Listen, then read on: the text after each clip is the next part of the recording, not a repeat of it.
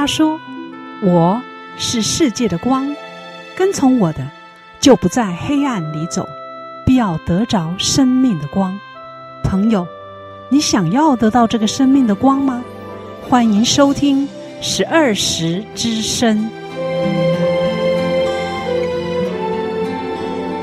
十二时之声的听众朋友，你好，很高兴每个星期六的早晨八点，我们在长隆之声相会。亲爱的朋友，你觉得幸福的秘方是什么？事业成功，还是有钱的人一定比较幸福呢？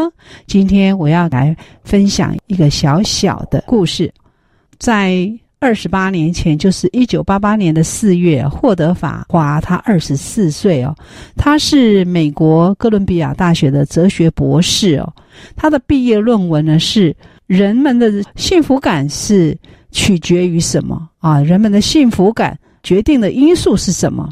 他为了完成这个课题呢，他就向这个市民呢做了一万份的问卷。他有五个选项，就是 A 非常幸福，B 幸福，C 一般，D 痛苦，E 非常痛苦。在问卷中有详细的个人资料登记。他花了两个月的时间，啊、收到了五千两百份的有效问卷。经过统计呢，只有一百二十一个人认为自己非常幸福，也就是说，大约四百个人，只有一个人觉得非常幸福。接下来呢，这位哲学博士霍德法华呢，他做了一个详细的调查的分析。他发现呢，一百二十一个非常幸福的人当中，有五十个人呢，都是这个城市呢成功的人。他们的幸福感呢，主要是因为事业的成功。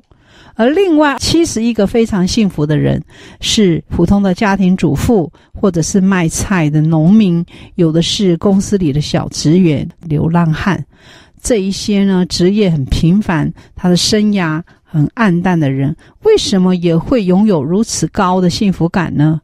透过跟这些人啊多次的交流，霍华德哲学博士呢发现，这些人虽然职业呢多样，性格完全不同，但是有点他们相同，就是。他们对于物质没有太多的要求，他们平淡自守、安贫乐道，很能够享受柴米油盐的寻常生活。这是这七十一个人他幸福的秘诀。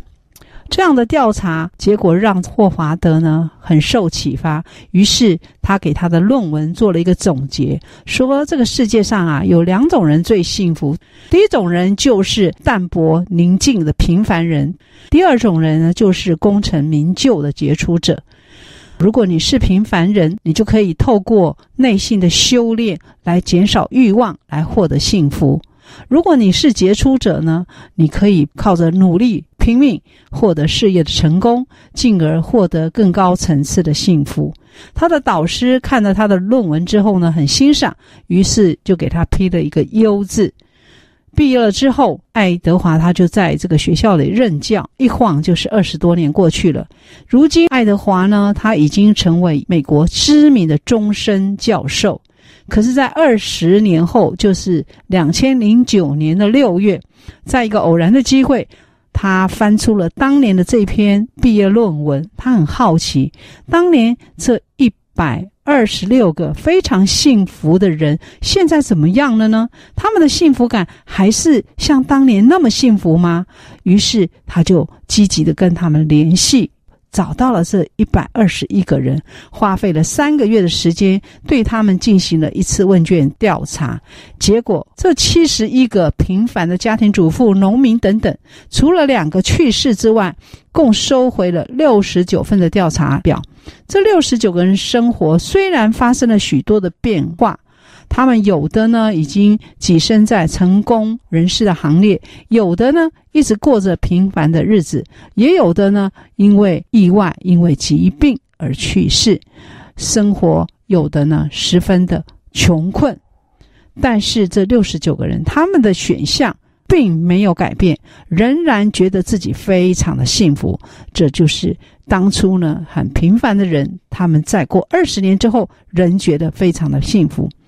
这五十个成功者的选项却发生了很大的变化，他们呢，只有九个人差不多将近五分之一的人呢，事业一帆风顺。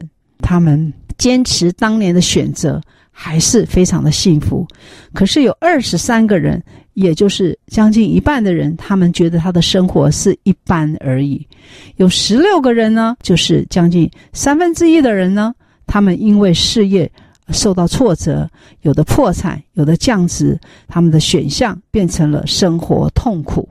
另外有两个人，他选择的是非常的痛苦。看过这个调查之后呢，霍华德呢陷入了深思，一连数天呢，他都沉浸在自己的思绪当中。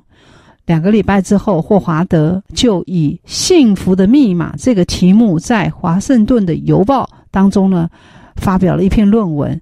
他详细的叙述了这两次问卷调查的过程和结果。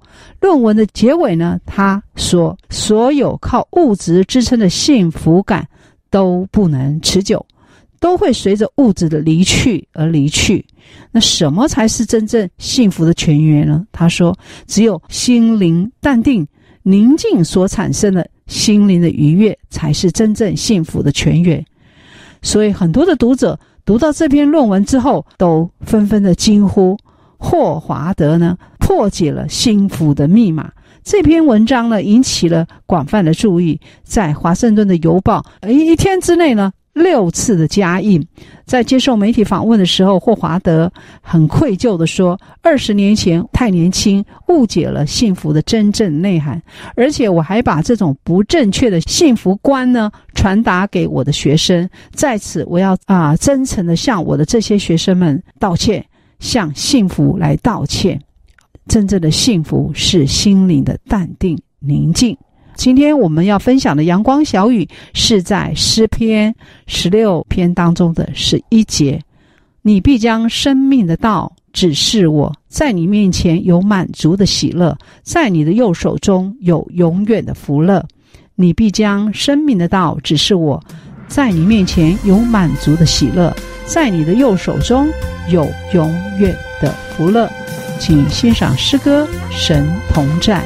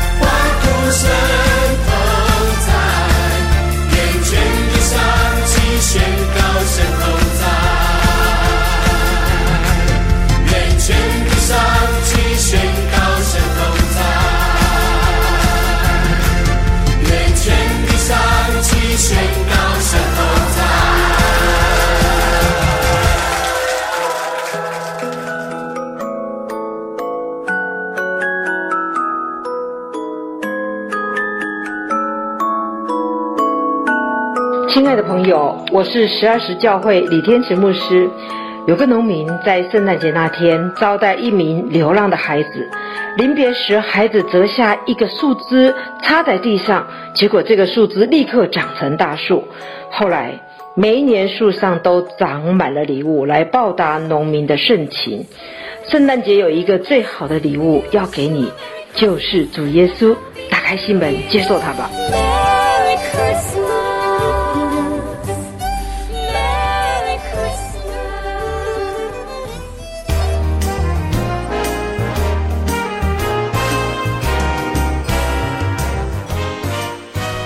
各位听众平安，今天的主题是寒冬来谈历史故事与电影。那么今天这篇文章由本人主稿，现在来与各位听众分享。那么入冬以来呢，最近呢才像是个冬天。据气象的报告说，北海道啊、首尔的天气啊冷得造成灾害。那北海道是雪太厚了。天气回暖以后呢，雪水泛滥，使得大小车辆啊出问题，真的是很麻烦的事。那韩国呢，则是它的雪呢厚，让外出的车辆了行不得也。亚热带的台湾呢，玉山已经是飘过雪，我想今年还会再飘几次雪。大陆的北方，以面食为主的省份呢。自古以来有一句谚语说：“瑞雪兆丰年，小麦抗旱又耐寒。”种植的时候呢，大半在秋天。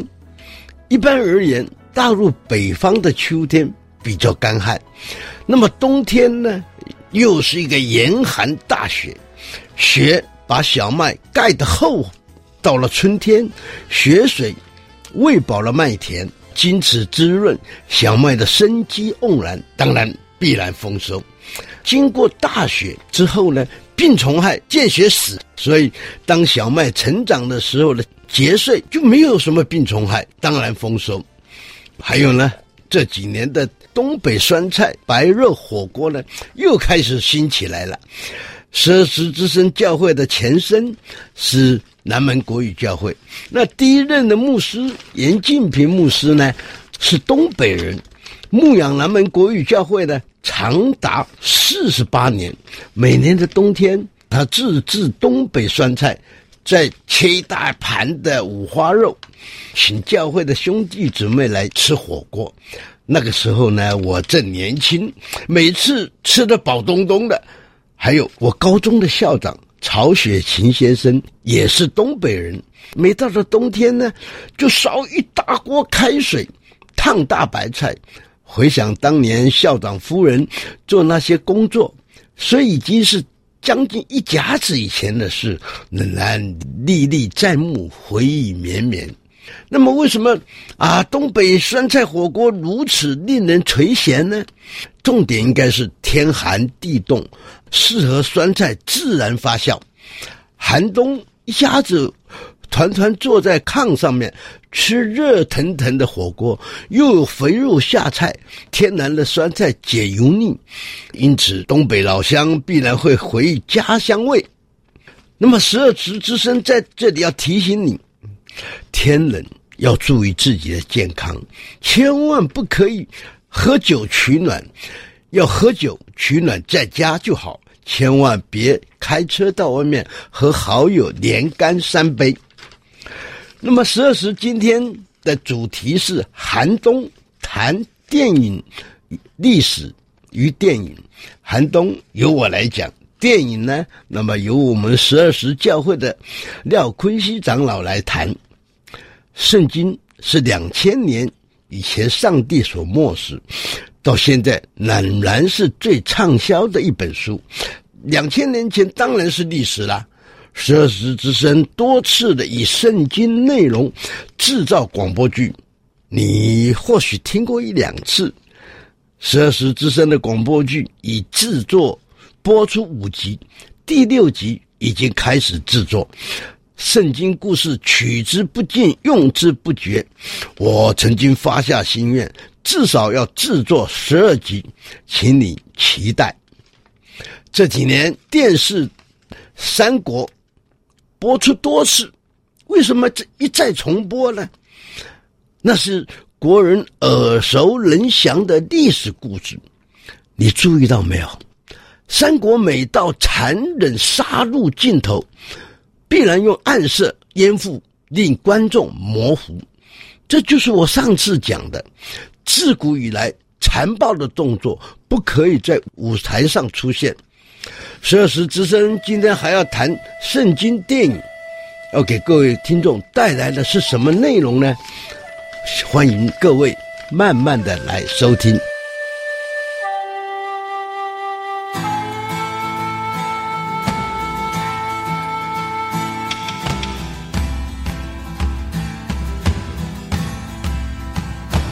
主是我力量我力量主是患难中。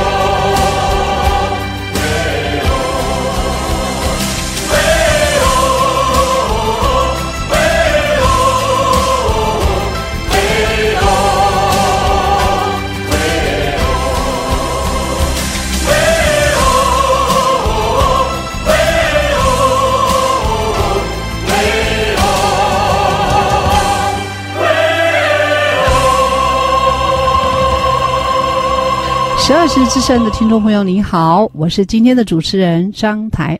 我们今天要分享的主题呢，是我喜欢看圣经电影。我们邀请的是啊、曾经在我们节目中已经分享过两次，第一次讲到挪亚，还有讲到亚伯拉罕的电影。那今天呢，我们要分享的呢是摩西，圣经里埃及王子的故事。我们邀请到的受访者呢是。廖坤熙老师，也是我们教会的长老。我们请廖老师跟听众朋友来问候一下。好的，亲爱的朋友，你好，我是廖坤熙，是台南十二时教会的长老，同时也是十二时之声节目的制作伙伴之一。在这个节目里面呢，我负责王哥时间的撰稿啊。今天很高兴来接受访问，谢谢。那廖老师，你曾经呢介绍了一一部宗教电影，叫做《圣经故事集》，里头共有十集。有介绍过的是挪亚，还有亚伯拉罕，还有种种的故事。那今天你所要介绍的呢，是埃及王子摩西的故事。那你是不是再给我们说一说圣经故事影集到底是一个什么样的情形呢？好的，圣经影集是叫做宗教电影影集啦。电影的影集呢，总共有十集，那每一集呢，大概有四十四分钟的时间。那为什么会有这一个圣经影集的出现呢？它是在二零一三年啊，有一对美国的夫妻喝咖啡的时候，就突然有一个感动，想要把这个圣经里面的人物故事，把它录制成电影。那这对夫妻呢，他的名字叫做马克伯奈特，以及他的妻子啊，叫做罗马道尼。他们在两千零三年的时候呢，影集呢录制好了。放到电视里面去播放，原来是一个电视剧，那因为它的收视率呢非常的高，所以后来他们就把它拍成那个电影，让观众呢继续的来看啊，所以这个是一部很好的影集。那这样的影集哦，没有想到观众反应非常的好。那这样的圣经影集为什么会这么受大家的欢迎？你廖老师，你觉得是什么原因？这部影集最初在美国播放的时候，非常受到美国民众的喜爱。这里美国本来就有很多的那个基督教的信徒嘛，啊，他们看到这个影集之后，哎，觉得很棒啊，所以一传十，十传百，这个收视率呢就节节高升呐。是啊，哦，这个原因很多。对，这个影集我也看过啊，我觉得他拍的很成功，因为他可以把这个圣经的故事呢拍的很简洁。而且呢，也是投资蛮不少的啊，拍的很很吸引人，这个个转折都交代的非常的清楚。一本这么厚厚的圣经，它可以用故事的影集，那么快速的就让人家可以了解到这个圣经的最精彩的故事，所以很吸引人啊。是的，而且它有前后连贯性，哦，所以对一些想要了解圣经的人，哦，他可以在看完这个十部影集之后呢，对圣经的一个概念啊，就有一个初步的了解，嗯，所以很适合小组或者是家庭哦来观赏。我们听众朋友一定还很熟悉啊，曾经分享的是挪亚和啊亚伯拉罕的故事。那今天呢，我们要分享的呢是埃及王子摩西的故事，请廖老师来分享影集《摩西出埃及》啊。好的，《摩西出埃及》一般的电影也是有演过了。电影名称《出埃及记》这样的一部电影，《出埃及记》这部电影呢，主角啊就是摩西嘛。摩西他是一个希伯来的王子哦，他出生的时候呢是在一个埃及的地方，因为当时希伯来人呢到埃及去，慢慢的繁衍多起来了，所以埃及人就受到威胁，想要消灭外来的希伯来人，就吩咐那个收生婆。只要看到是希伯来人的男丁出生啊，在出生的时候啊，就把他杀死。那摩西就很特别，躲过了这样的一个灾害。他母亲呢，出生的时候就是把他藏了，大概藏了三个月以后，藏不了了，他就把他编一个竹笼子，丢到那个尼罗河里面去，让他去漂流。所以他的出生呢，就是在这个情况之下，很巧的。这个笼子呢，就流流流流到刚好一个王宫啊，有一个公主旁边经过，哎，看到怎么有一个东西在里面，打开，他就看到这个摩西在里面，他就把他这个收养啊，成为他的这个小孩。所以摩西的出生很神奇的，在河流当中被公主啊捡到了，就抚养他啊，请了奶妈来抚养他，在王宫中长大。是。后来摩西是怎么样？又遇到了什么困难？为什么他要带这个百姓离开埃及呢？这个是第二集的影集的主要内容。第二集的影集的名称呢？摩西啊，出埃及。那这一集的主要内容就是介绍啊，希伯来人在埃及生活了四百年之后，后代的子孙啊繁衍众多，所以在当时呢就引起埃及人的恐慌，就千方百计想要消灭这个外来的这个民族。所以刚刚我讲过了，就是看到男丁啊出生就把他杀死，啊女的就留下来。啊，其他的希伯来人呢，就吩咐他们来做苦工啊，做奴隶。希伯来人在这样一个情况之下呢，生活呢非常的困苦啊，非常的艰难，因为他们是上帝的选民嘛。遇到了这样的艰难的时候，就向上帝祷告。上帝听了他的子民的祷告，指派摩西出来呢，带领这一群啊以色列人、希伯来人呢。离开埃及过程当中呢，经历了许许多多的神迹，才离开了埃及这个地方。这些神迹呢，背后都有上帝在主导。其中最有名的，大家最熟悉的就是以色列人他们过红海的时候呢，啊，摩西的杖伸到这个海里面以后，海水呢就分开了。哦，这个故事呢，其中的一个最大的一个神迹。我们可以看得到，这个神迹的背后呢，是人所不能做的。根据自然的现象呢，怎么可能让这个海水分开？而且分开的时候呢，是很长的一段时间，就露出这个陆地，让希伯来人呢可以从海上经过。因为后面呢有这个埃及的追兵哦要追过来，所以这个神迹呢是很特别，是上帝在当中来行事。是法老又后悔了嘛？是的，后悔要去追杀摩西所带领的以色列人。后来红海中间的河道的水就阻止了法老人。上帝选这个红海也是他有安排的。对，在今天来想起来都是不可能，怎么可能红海忽然水中间有一个走道可以让百姓过去啊？对对。摩西他带领百姓啊，四十年走在旷野当中也是很辛苦的啊。是。上帝为什么派摩西带领他们出埃及呢？摩西哦，他是预先上帝就拣选好的哦，要来拯救这些希伯来人呢，脱离埃及。这个主要的原因，第一个原因就是因为希伯来人呢受到埃及人的压迫，苦不堪言呐、啊，需要有一个领导者。来带领离开这个地方，过一个自由的生活，让希伯来人呢可以敬拜上帝啊，这是第一个原因呐。那第二个原因，上帝呢想要让他的选民亚伯拉罕的后代，也就是称为希伯来人，那上帝拣选他们成为一个选民呢，一定有他的原因，希望他的那个选民呢过一个圣洁的生活，过一个圣洁的生活呢，就需要有一个生活的准则。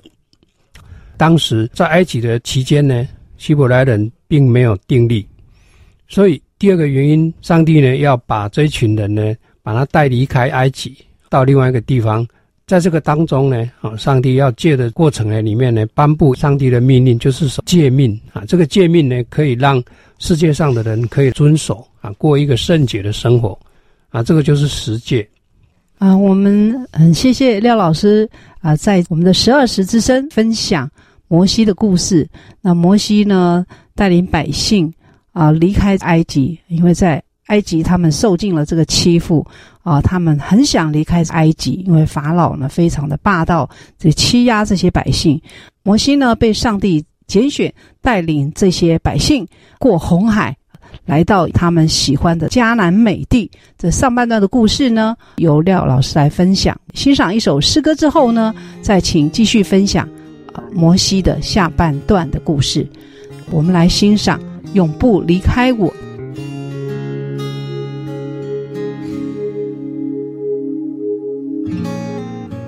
感觉你似乎很遥远，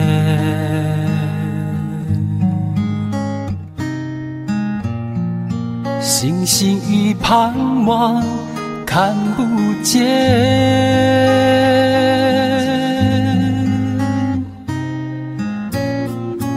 泪水充满了我的眼，因着你的爱恋，我仍来到你施恩宝座前。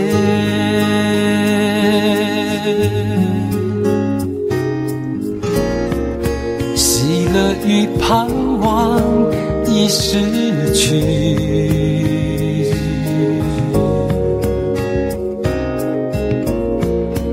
皆因我无知与被你，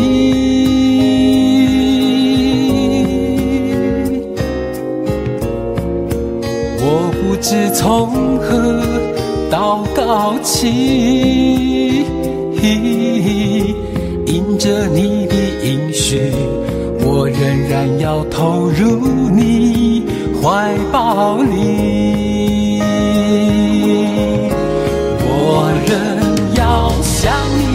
手人要向你抬头，我要向你歌颂，从日出到日落，我还要向你举手，还要向你抬头，我要向你歌颂，从日出到日落。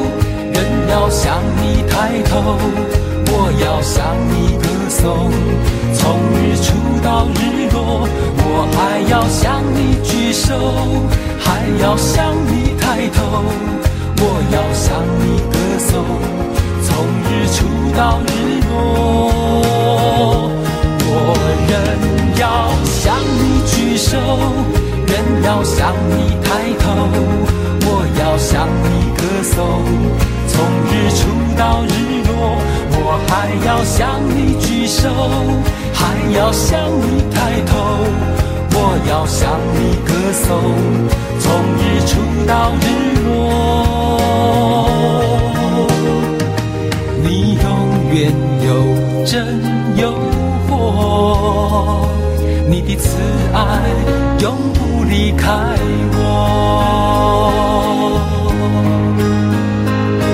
你永远有真有活，你的慈爱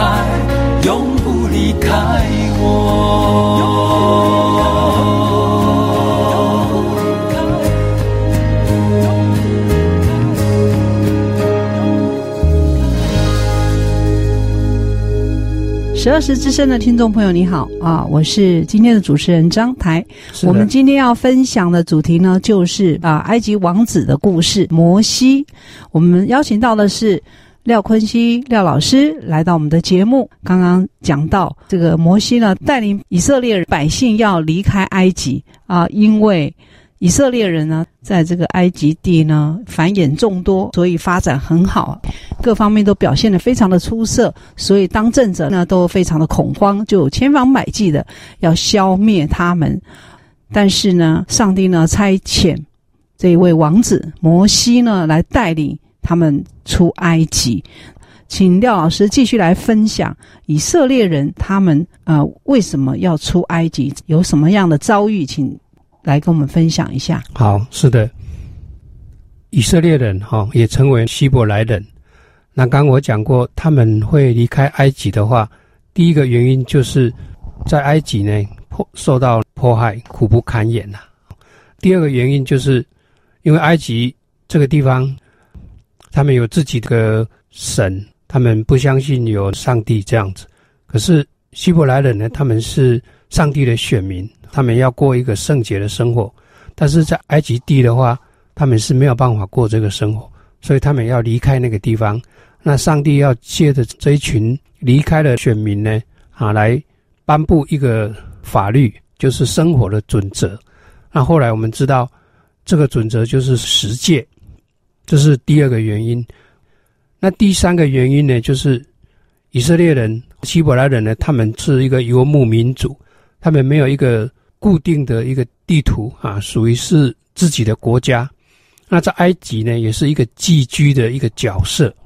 所以借这个机会呢，啊，上帝要让他们离开埃及地，有属于自己的一块土地哦，他们要去的那个地方，啊，成立一个他们自己的国家，哦，来敬拜上帝。这个就是希伯来人为什么要离开埃及的一个原因啦。廖老师，你看到摩西定这个十诫哦，是的，这个十诫是叫百姓能够过一个圣洁的生活。这十诫都是希望这个百姓是过怎么样的生活？是不是跟我们分享一下呢？十诫它是在希伯来人出埃及之后啊，在旷野四十年当中，走到了一个地方啊，就是一座山，上帝呢亲自颁布的这个十条诫命。那这个十条诫命呢，其中一条最重要的啊，就是说除了我以外，你不可有别的神。这个就是基督教一神论啊的一个来源。好，那十诫里面呢啊，总共有十条诫命。那因为十诫的内容哈，我在这个地方不一条一条的那个介绍。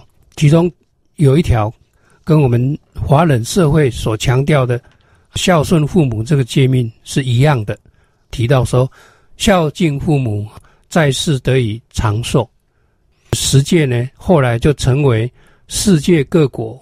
颁定他们国家法律的一个根据，像《汉谟拉比法典》呐，世界各国要订立他们的这个法律的时候，都是从十诫这个基本的精神呢这样延伸下来的。哦，所以这个十诫呢，对世界来讲，对我们人类来讲，是有很重要的那个意义的。啊，这个摩西啊，在旷野行走了四十年，才能够到达这个迦南美地啊，非常的辛苦啊。因为是上帝的帮助，他终于能够达到这样的任务，啊，很不容易啊。请问一下廖老师啊，这个摩西的故事呢，是让我们可以学习到的是什么呢？这一部的影集，它非常的精彩。看了这一部这个摩西出埃及的影集之后呢，我有一些感想啊，想跟啊听众朋友来分享。那在这个影集当中，第一个。我看到的感想就是，希伯来人的上帝，他不仅仅是选民的上帝，他同时呢也是全世界、全人类的神。他创造了宇宙万物，并且掌管到如今。那这一位神，刚好是希伯来人他们所敬拜的神。这是我们从呃摩西的故事里面我们可以看得到，只有这个上帝呢，他才有办法让以色列人。离开埃及，因为他行了很多的神迹，那这些神迹呢，都是很特别，而且是超自然的现象，只有上帝呢可以做得到。所以人类的历史呢，变化兴衰，早已是在上帝的规划当中。所以上帝呢，不仅仅是以色列的上帝，也是全人类的上帝，是人类历史的一个主宰。第二个，我的感想就是看到，哎，上帝真的是。全知全能的，他想要做的事情呢，绝无难成的事情。他可以行神迹啊，使这个红海分开，而且埃及军队进入红海之后呢，军队呢全部都消灭了。哎，这真的是一个很大的神迹，超自然的神迹呢啊，只有上帝，只有神才可以做得到。第三个，我的感想就是，上帝的意思呢是要人类呢认识他啊，并且要来。单单的来敬拜他，不准有别的神，因为上帝是祭血的神，在我们的十诫里面，第一诫他就讲得非常的清楚。所以我看了这部影集之后呢，我想我个人有很深的一个感受了，也介绍呃听众朋友可以来欣赏这个印记。是啊，这个埃及王子摩西的故事呢，大家都很喜欢拍，也很喜欢看。我们在卡通里头啦，或者在电影里头呢，啊、都是百看不厌。啊，这个故事呢，非常的精彩，就像是上帝当初选择摩西的时候，这个摩西的推辞啊，他说他自己不会说话，不善言辞，不能领导众人。可是呢，上帝确实要选择这个摩西。就是因为摩西呢不善言辞，所以他呢不会擅自更改上帝的话，他会完整的去传达神的旨意。可是呢，上帝又怕摩西呢表达意思的时候不清楚，所以请他的哥哥做他的代言人。一般在职场上呢，也是不能够随意更改上司的要求。啊，或许你可以做得更好，但是你还是不要聪明反被聪明误。的确是这样。嗯，对，还有摩西呢，他过了几十年的牧羊人的生活，也是上帝给他的功课。因为摩西呢，在这个王室，埃及的王室当中养尊处优，过了这一段时间啊，他可能不知道百姓的苦啊，所以在这个旷野的生活当中呢，他学习到了埃及人用这种残暴的统治方法呢。只会让这个百姓离开，所以呢，上帝呢是教导摩西要忍耐，对他的百姓呢要谆谆的教诲，不要用强迫的高压的统治。这就像我们常常说的爱的教育、沟通的重要性。这个摩西呢学到了，我们也可以来学到。上帝呢选择让这他们过这个红海，其实其他的路线为什么上帝没有选择？或许也可以。安全的逃离埃及，但是呢，上帝认为，如果是走其他的路线呢，不是像这个红海这么艰难的话，他们呢或许不是认为这是上帝的帮助，所以走红海要分开红海，只有神机，只有上帝可以行得出来，让他的这个子民去看。这个摩西的故事呢，都让我们学习到了很多。还有这个摩西呢，他曾经用他的手杖啊，有一次急的时候就敲打岩石。结果呢，神也给摩西有一个很严厉的惩罚，因为这不是上帝的意思啊，他没有等待上帝的意思，就自己擅作主张，代替神呢变出这个水来，他没有相信呢神会帮助他，他没有耐心的等待，所以犯了这个错误，这就是对神不够信用。这个圣经上的故事啊，摩西的故事呢，不管这个过程呢是多么的精彩，但是呢，啊，我们。看到很多的精神，在我们今天的社会上呢，都是可以用得上啊。不管在做人处事，在在职场上，对我们呢都是有很大的启发。我们今天呢，很谢谢廖坤熙老师呢来到我们十二时之声来分享啊埃及王子摩西的故事。希望听众朋友继续啊来收听我们十二时之声，廖老师要来分享第四集。也是圣经故事，敬请期待哦。现在我们来欣赏诗歌《上好的福分》。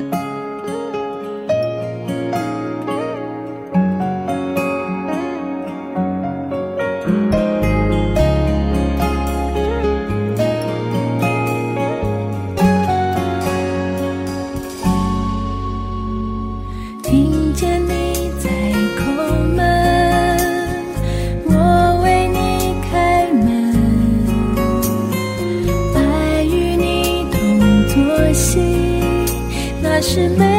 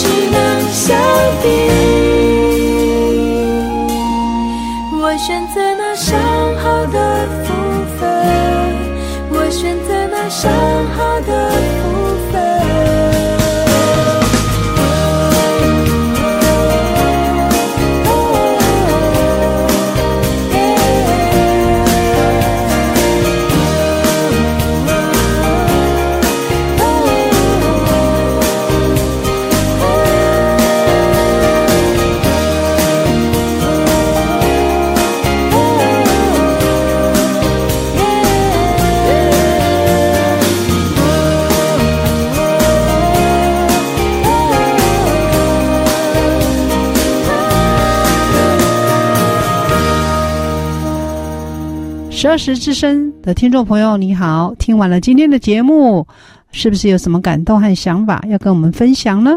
欢迎你的来电，我们的电话是零六二九七七七五二零六二九七七七五二，也非常欢迎你的来信。我们的地址是在台南市安平区建平十四街二十五号。我们有节目的 CD，欢迎你来索取。当然，你也可以进一步来了解我们的信仰，认识你最好的朋友耶稣哦。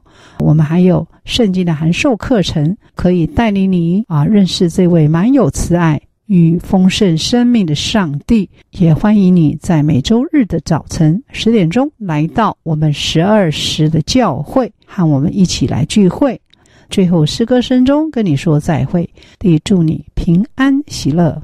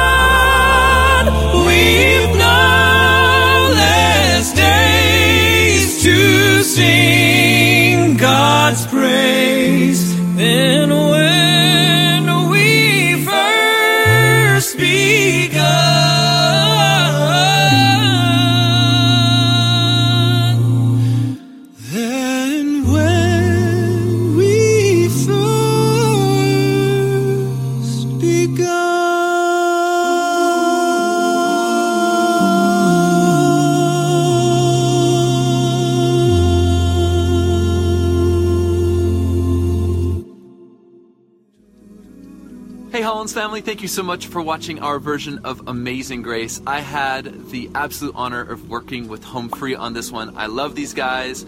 They are so incredibly talented and fun. We have worked together once before on a video called 19 You and Me. I will put that up at the end. They are currently on tour right now, and so if they're in your neck of the woods, you have to go see them. I'll put all their tour dates everywhere up here, and their album is number two on the country charts. What? Go home free!